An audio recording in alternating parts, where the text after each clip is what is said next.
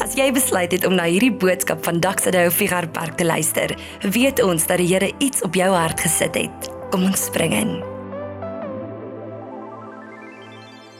So wat ek wil vra is wat jy moet doen waar jy nou sit. Ek praat nou die dag met iemand wat 'n psigiater is en ek vra vir hom, praat met my oor die werk wat jy met mense doen. En ek hoor van verskriklik baie mense wat uit asem uitgehardloop het, maar nie fisiese asem nie, emosionele asem van van 2020 af. COVID en lockdown het 'n klomp goeters gemaak dat mense begin kort asem raak het. En kan jy glo dat voordat hierdie persoon werk met die moontlike krisis aan die binnekant van mense se siege, is die eerste ding wat hy met hulle doen, hy leer hulle asemhaal. So ek gaan nou nie psigiatriese behandeling vir jou gee nie, maar ek wil vir jou vra om gou-gou net te dink oor asemhaling. Ek en jy haal asem ons dink nie daaroor nie. So ek wil ek wil vir jou vra, sal jy een keer lekker diep trek om lekker vol, hier gaan hy. En as jy nou uitasem, moenie links of regs nie, dalk is jou asem nie so vars nie. So reguit vorentoe laat hy nee, daar lag julle julle asem uit asseblief. Nou, wat ek wil vra is wat ons wat ons gewoonlik doen is as ons uitasem, dan maak ons net ons longe leeg. Maar dis nie hoe jy uitasem nie. En hierdie is hierdie is actually 'n tegniek wat mense vir baie verskillende goed gebruik reg oor die wêreld. So wat ek wil vra is, kom ons doen dit weer. Wat jy doen is jy asem hom in en jy hou hom net vir so 10 tellings. Maar dan as jy hom uitasem, wil ek hê jy moet hom uitasem af in jou rugstring af en by jou groot toon uit. Kom ons kyk of jy dit kan regkry. Is jy reg? OK, ons gaan nou in die Bybel dieselfde doen. Geem my net 'n oomblik asseblief. Ek gaan uh, asem in alles wat jy kan inkry en hou hom net so vir 1, 2, miskien 5 tellings en dan dan stadig as jy hom uitasem, vat hom af daar by die bene verby. Nog nog nog tot hy uit by die toon is. Weet jy wat is belaglik? Is hoe dat dit wat jou liggaam nou beleef is presies wat jou binneste elke liewe oomblik van elke dag nodig het. God het ons so gemaak en jy kan my volg op die skerm. Miskien wil jy jou eie Bybel oopmaak en saam met my na 1 Korintiërs toe gaan, 1 Korintiërs 15, waar daaroor die eerste oomblik van die skepping gepraat word. Die eerste Adam het 'n lewende wese geword. En julle onthou, kan julle onthou hoe dit gebeur? God het in hom ingeasem. God breathed into him. En dan kom hy met 'n fantastiese belofte, soos wat Adam fisies 'n lewende wese geword het.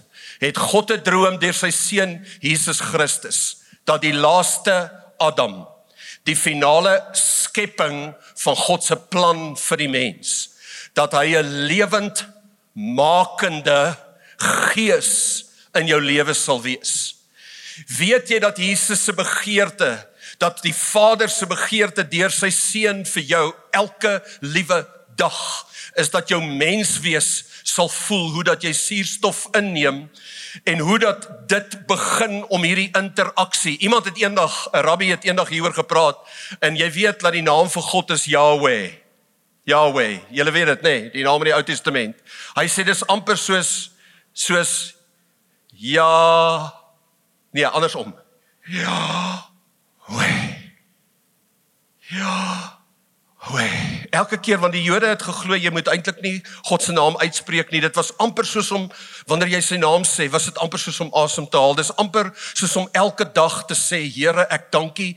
U's in my. U's deur my. En tot U is alle dinge. So ek staan vandag hier om vir jou 'n persoonlike vraag te vra. Hoeveel suurstof is daar in jou siel soos wat jy nou hier sit. Hoeveel suurstof is daar in jou siel? Sal jy vir die volgende paar oomblikke saam met my kom dink oor wat God wil doen in ons binneste in hierdie byeenkoms? Maar deur hierdie byeenkoms in elke dag van jou lewe.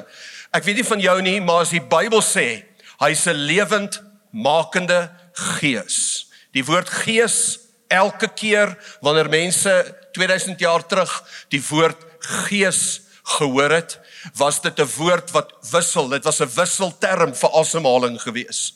The spirit of God, the spirit of man is equal to the breath of God and the breath of man. En die hele ding van inspiration is die inaseming. Dis daai dis daai lewendmakende gees wat elke dag in my menswees inblaas in asem. Laat ek net sommer van die begin af vir jou sê is die lekker ding van asem is dis binne in jou. Dis binne in jou. Dis nie buite jou nie. Jesus is binne in jou. Maar daar's iets wat ek en jy doen wanneer Jesus vra in Johannes 15. Hy sê bly in my. Bly in my. Ek is klaar in jou, maar bly in my. Met ander woorde, maak jy 'n konstante 'n uh, 'n gewoonte daarvan om dit wat in jou is in te neem om die lewendmakende asem gees die persoon van Jesus om toe te laat dat dit jou on uh, uh, uh, elke hoekie van jou mens wees vol maak. En dan soos wat jy hom uitasem wanneer ons nou nou sing en ons aanbid is ons besig om uit te asem. Ons is besig om Christus in te asem en God te verheerlik met hoe ons leef. Nou dit is so dat ek en jy as jy Galasiërs 5 vers 25 wil hierdie is so 'n belangrike skrifgedeelte vir my persoonlik want hy sê die volgende hy sê dit is deur die Heilige Gees wat ek en jy lewe. So jou totale geestelike oplewing toe ek 13 jaar oud was het God vir my 'n werklikheid geword. Ek was op 'n tienerkamp gewees toe ek 13 was. Wie van julle is saam met my het in jou tienerjare het die Here vir jou 'n werklikheid geword? Is daar nog so iemand?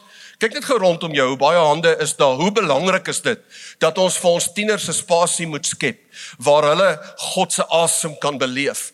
Maar wat ek na die tyd besef het, dit was die Heilige Gees wat in daai oomblik lewe in my gees kom in asem het. Die lewendmakende Gees Jesus Christus het deur die Heilige Gees iets in my lewe gedoen. Nou sê Paulus, nou sê hy as dit die waarheid is, John, toe jy 13 was, jy's nou 54. Dis jou verantwoordelikheid om nou in pas met die Gees te bly. To keep on breathing in God's spirit, to keep on breathing in God himself om elke dag te sê Here ek maak my vol met wie U is sodat wanneer ek uitasem in my werk en wanneer ek uitasem in my drome en wanneer ek uitasem in my huwelik en wanneer ek uitasem in my pa wees vir my kinders laat elke een van hulle elke een van hierdie uitasem gebeur deur die bemagtiging van die Heilige Gees en ek wil vandag die Here vertrou dat aan die einde van hierdie woord en hierdie is meer van 'n inleiding, julle gaan vir 'n paar weke gaan julle uit verskillende hoeke na hierdie tema kyk, dat dit vir elke een van julle 'n nuwe realiteit sal word. Eintlik bid ek dat jy gereeld fisies, ek wil jou aanmoedig, as jy in jou kar ry, is daar ek ek ek, ek weet nie ek ek het nou hier in Bloemfontein gery gister. Ek sal nou môre oggend kyk hoe lyk dit as jy ry. Maar laat ek net vir jou sê, Die verkeer in Pretoria maak vir my dat ek so voel. Dit trek die asem uit my uit. En wanneer daai spanning, jy weet en jy voel jy wil uh een van daai van daai groter voertuie met insittendes. Jy wil hom in die ewigheid inhelp. Daai daai emosie wanneer hy saam met jou op vir my op die N1 suid. Ek het nie ek het nie baie sulke spanning gister in Bloem beleef nie, maar in Pretoria. Om dan fisies net diep asem te haal soos ek nou nou gesê het en om by jou groot toon uit te blaas en diep in te trek, net so 4 of 5 keer. En elke keer wat jy fisies asemhaal, bid ek dat die Heilige Gees jou sal herinner en sal sê dis dieselfde wisselwerking wat ek in jou gees wil doen. Dis dieselfde ding wat ek wil doen om daai lewegewende energie vry te laat in jou binneste. Maar wil jy nie vir 'n oomblik 'n bietjie dink wat is daar heidaglik in jou lewe wat jou kort asem maak nie. Wat is daar wat jou kort asem? Julle weet hoe is dit as jy gou-gou teen trappe opgeklim het en iemand jy moet met iemand praat en skielik is hier nie hierdie iets iets van die stemtoon in die longe wil nie saamwerk nie. Maar kom ons praat net 'n bietjie oor die verskrikking wat COVID veroorsaak het. Um en wat se smarte. Ek ek het weer met iemand gekuier hierdie week wat uh met longmoeilikheid Desember maand en tot nou toe is dit verskriklike intense moeilikheid ons sien biologies wat se verskriklike smarte mense beleef wanneer hulle stelsel nie suurstof kry nie. Ons leef in 'n tyd waar daar so baie mense is Miskien is dit goed wat in jou huwelik gebeur, miskien is dit goed wat in jou finansies gebeur, miskien is dit goed wat sommer net spanningsgewys in jou binneste um gebeur. Ek meen die die sielkundige wêreld, hulle hardloop uit asem uit oor die intensiteit van spanning wat na 2020 in mense se lewens. Waar is God in al hierdie prosesse? Ek wil jou na 'n vroutjie toe vat in die Bybel wat heeltemal uit asem uitgehardloop het. Sy het van een verhouding na die ander verhouding toe gegaan. Haar lewe is stikkend flenters en onvervuld vlak asem. Jy kan sien daar's nie suurstof. Sy lewe nie, sy floreer nie. En Jesus sit in rus by 'n put in Johannes hoofstuk 4. Hierdie vrou kan kom aan met 'n met 'n waterkan en um en daar gebeur hierdie stukkie gesprek tussen die twee van hulle en hy sê vir gee my 'n kans, ek gaan vir jou water gee. Jy sal nooit weer dors wees nie. En sy gaan so bietjie na 'n godsdienstige, ek het my kerk, hoe is jou kerk? En Jesus maak toe hierdie volgende opmerking. Hy sê daar kom 'n tyd en dit is nou. Dit is nou. Wanneer die ware aanbidders die Vader help my gou-gou in wat sal aanbid in gees. Het ek nou nou vir jou gesê wat is die wisselterm vir gees? Dit is dis awesome. In hierdie in hierdie gees aanbid want God is gees en die wat hom aanbid moet hom met gees en waarheid aanbid. En hier kom hy en hy sê die Vader soek sulke aanbidders En ek wil nou vir 'n oomblik net 'n koppeling bring tussen die lewendmakende Gees Jesus Christus en aanbidding, want wat Jesus hier doen is hy bring die twee bymekaar. En hy sê vir my en jou dat wanneer ek en jy begin reageer in aanbidding teenoor God, dan sit ons onsself op 'n plek waar sy lewendmakende energie my menswees kan oorstroom en sodat ek kan uitasem in alles wat ek doen, is ek bemagtig deur die Heilige Gees. Nou Jan, waar waar kom jy daaraan? Ek wil graag gou-gou vir jou net die Griekse woord wys vir die woord aanbid want ek en jy wanneer ons dink aan aanbidding dan dink ons miskien dink ons aan musiek en sang en ons dink miskien aan mense wat hulle hande oplig en ons dink aan hierdie byeenkoms. Ons dink aan 'n Sondagoggend se saamwees. Vir baie van ons is dit wat worship is. Maar wat die eerste hoorders toe Jesus daai woord gebruik, het hulle heeltemal iets anders gesien. Aanbidding is om te beweeg na iemand toe met die intensie om hulle hand te vat en hulle hand te soen.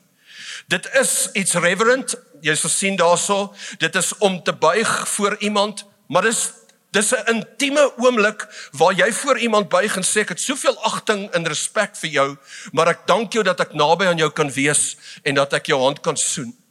Daar's so 'n tipe verhouding tussen my en my dogters. Ek het in die oggende as ek hulle by die skool aflaai, het ek hulle op die linker oog so sopnat soen gegee en daai oomblik, daai gesig oomblik tussen pa en kind is wat Jesus hier in gedagte het. Nou moet jy vir 'n oomblik vir jouself vra as jy kort asem is. As jy op 'n plek is waar die lewe se laste en miskien van die goed wat deur jy werk, dalk vir party van julle is dit net jou besig wees. Dinge het so gegroei en so ontwikkel dat jy 'n intensiteit van energie beleef rondom jou. Dis nie negatief nie, dis positief, maar dit maar dit trek die asem uit jou uit. En hier kom Jesus en hy sê vir hierdie vrou, daar kom 'n dag en daai dag is nou. Ek en jy leef in daai nuwe era waar ware aanbidders God in gees en in waarheid sal aanbid. Met ander woorde, waar ek na hom toe sal kom en my gesig teen sy gesig sal kom sit, waar ek voor hom sal kom buig, want die Vader, ek wil vandag vir jou sê, die Vader soek nie jou aanbidding nie. Die Here soek nie noodwendig die manier hoe jy dit doen nie. Die Here soek jou hart. Hy's agter my en jou hart aan. En aanbidders mense wat naby hulle self net voor die Here kom buig en sê Here, ek wil U soen, ek wil naby aan U wees. Dis glad nie 'n romantiese term wat hier gebruik word nie. Dit is 'n term van verhouding. Worship is intimate relationship. En dit is vir my baie baie baie baie meer, baie meer as net om lekker saam te sing. Ek is ook 'n musikant en ek het aanbidding gelei vir baie jare in my lewe. Maar aanbidding gebeur nie net wanneer ons saam sing nie. Nou wil ek jou soontoe vat want dis die oomblikke waar ek en jy God inasem en waar ons hom uitasem. Inasem en uitasem. Dis daai oomblikke wanneer jy in jou kar sit En wat jy sommer net jy het net 'n gedagte en jy begin met die Here kuier in jou gedagtes. Dis daai oomblik waar jy voor jou rekenaar sit en jou joernaal is oop of jy het 'n journal waarin jy skryf. Jou Bybel is oop hierdie kant en jou journal is oop en jy's besig om jou gesig, jou binneste voor God te bring, jou waarheid vir hom te bring en te sê Here, hier's waaroor ek opgewonde is, the good, the bad and the ugly. Hier's al my verantwoordelikhede, hier's my waarheid. En wanneer jy dit vir hom bring, sy Gees 'n kans gee dat hy vir jou kan sê hoe dink hy en hoe voel hy oor al jou waarheid? Hoe dink hy oor jou denke? Hoe dink hy oor jou verhouding? Hoe dink hy oor jou werk? Hoe dink hy oor jou land ultimately? Elke ding wat in jou binneste gebeur, is die in en uit asem, die wisselwerking tussen my en my Skepper. En ek sê vandag vir jou, daai skrifgedeelte, Jesus Christus sê vir my en jou dat die Vader soek, die Vader smag na sulke oomblikke. As jy 'n pa is wat regtig lief vir jou kinders is, dan soek jy daai oomblikke. Jy soek dit as jou kind terugkom. V vandag is hulle volwassenes, 29 en 26 jaar oud, maar as hulle my huis inloop, soek ek daai intieme oomblik. Ek wil hê hulle moet my kom vashou vir 'n oomblik. Ons het hierdie ding tussen my en my dogters. Hulle kom sit hulle hand, uh, hulle gesig, ekskuus tog, hulle wang teen my hand en dan druk ek daai wangetjie teen hierdie lekker skurwe baard. Ehm um, krap hom so twee keer. Maar daai oomblik tussen my en my kind is wat die Vader sê ek soek dit met jou. Weet jy dis moontlik dat nou-nou terwyl ons gesing het of nou terwyl ons weer gaan aanbid, is dit moontlik dat party van julle in 'n tyd van aanbidding ver van die Here af kan staan. Dis moontlik. Want aanbidding is nie musiek nie. Aanbidding is wanneer 'n mens jou binneste bring en dit oop vlek voor jou Skepper. En daar's 'n Vader in die hemel wat sê ek begeer sulke oomblikke met jou. En dit gebeur oral waar jy gaan. Nou is dit vir my so amazing dat een van die van die leuns wat hierdie wat ek nou met jou deel wat dit steel van ons is is wat ek graag wil noem 'n uh, 'n 'n tempel paradigm, 'n tempel paradigma. Daar's iets van hoe die Here met die Jode gewerk het wat nog oorbly binne in die kerk vandag. En sal jy my net 'n oomblik gee om jou te herinner dat Jesus gesê het toe hy dit vir daai vrou sê en op 'n paar ander plekke het hy gesê God se afspraak met jou is nie meer in 'n gebou nie.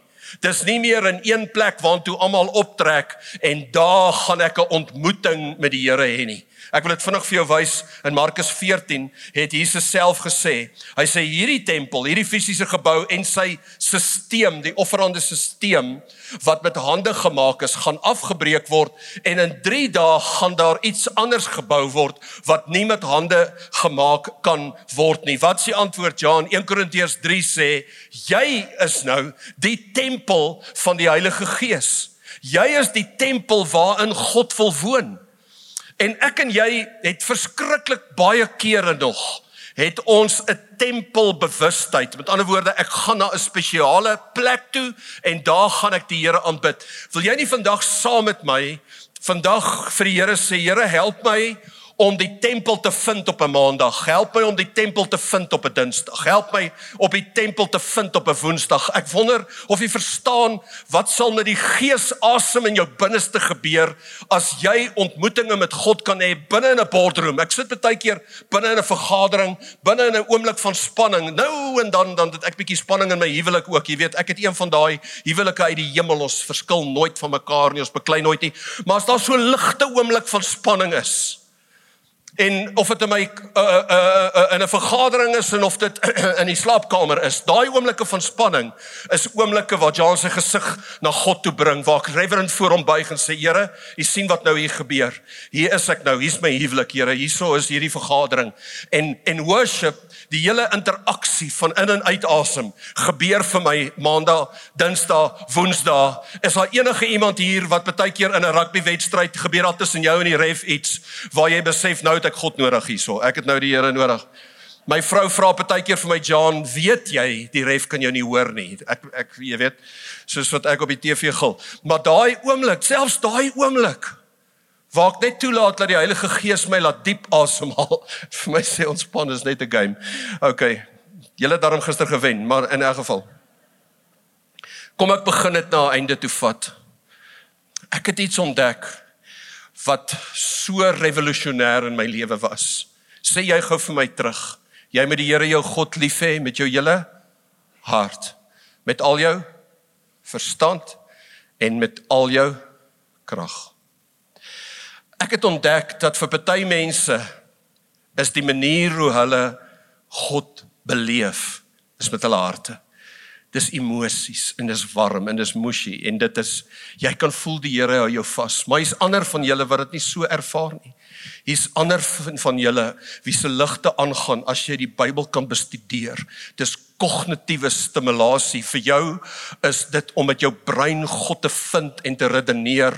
Meeste van julle is ingenieurs, redeneer, ingenieur en jy jy het hierdie ding binne in jou wat wil verstaan. Dit is 'n studie. Dis nie net vir my om God te beleef nie. Jy's nie die een wat hier voordans op 'n Sondagoggend of 'n Sondagaand nie, maar jy's die een wat die dieptes van sy woord assimileer in jou binneste. En party van julle is gebou om met jou energie.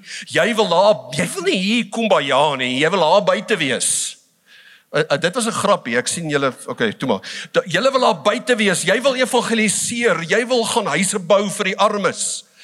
En ek wil vandag vir jou sê, my Bybel sê ek en jy moet leer, sê vir my terug om die Here jou God lief te hê met jou hele hart en al jou verstand en met al jou krag. So wat ook al jou homebase is, dit wat jy sê is vir my die maklikste. Die Here daag ons om 'n bietjie te kom waag op die ander terreine. Ook julle wat worshipers is hier op die verhoog, gaan maak bietjie jou vingers vuil daar buitekant. Julle wat wat daar besig is om die wêreld te verander, gaan sit bietjie en bestudeer die krag van God se woord en sy waarheid. En ons droom dat alles wat ek nou gesê het vir jou 'n asem in, kan ons dit 'n laaste keer doen. Ek gaan hy asem in en diep diep diep uit. En dit wat nou gebeur met jou brein, met jou hart, met jou bloed, dit wat nou gebeur met jou liggaam is God se begeerte vir jou binneste elke liewe dag. Kom ons staan vir 'n oomblik op ons voete vir gebed en daarna kom Eugene ons verder fasiliteer. Kom ons staan. Hemelse Vader, ek wil eers te bid vir iemand in hierdie plek wat vandag besef dat God glad nie eintlik deel van hulle lewe is nie. Ek bid vir so iemand wat vandag besef die goed wat ek nou gepraat het is ver weg van hulle lewe af. Ek bid dat hulle nou in hierdie oomblik soos toe ek 13 jaar oud was, Here. Dat die vanoggend in hulle binneste kom inasem. En dat hulle wedergeboorte kan beleef, 'n nuwe lewe wat gebore word. Dankie Vader dat U vanoggend mense na U toe trek wat eintlik tot vandag toe hulle die hele lewe op hulle eie probeer doen het. En as dit jy is vir wie ek nou gebid het, wil jy nie vir 'n oomblik net in jou gedagtes of dalk saggies wil jy nie dalk hierdie woorde net bid nie en sê Jesus, hier's my hand. Vat asseblief my hand. Ek wil leer om saam met U te lewe. Dankie dat U nie op my foute of my sonde fokus nie soos daai vrou by die put nooi u my om vars water by u te kom drink om u in te asem. Ek dank u Here dat ek ver oggend na u toe kan terugkom. Ek wil tweedens vir iemand anders bid wat hier staan vandag. En die lewe se druk en die goed wat deur jy gaan maak dat jy uitas is uitasem uit jy's moeg jyself moedeloos of dalk is dit nog meer ernstig as dit. Ons Here God, ons Vader, die kragtige een. Ek dank U dat die krag van U lewendmakende Gees mense se omstandighede kom onderwerp aan God se plan in hierdie fisiese oomblik. Nou Here, in hierdie oomblik, mense wat vir een of ander rede getraumatiseer is deur die lewe, dank ek U in die naam van Jesus Christus met die autoriteit van Jesus Christus. Dat ons daai magte wat hulle lewe probeer steel, die dief wat steel en wat slag en verwoes, dat ons hom kan verwerp en wegstuur en dat mense saam in geloof kan sê Jesus het gekom sodat ek lewe in oorvloed kan hê. Dalk wil jy dit vir 'n oomblik net bely en sê Jesus, U het gekom sodat ek lewe in oorvloed kan hê. En ek kom ver oggend my erfporsie in besit neem. Dankie Here, U leer hulle hoe om te lewe.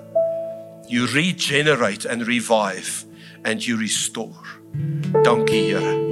Dankie Here. Amen. Amen. Wat 'n ongelooflike boodskap. As jy voel iemand wat jy ken het hierdie boodskap nodig, deel dit met hulle. Ons is groot op familie.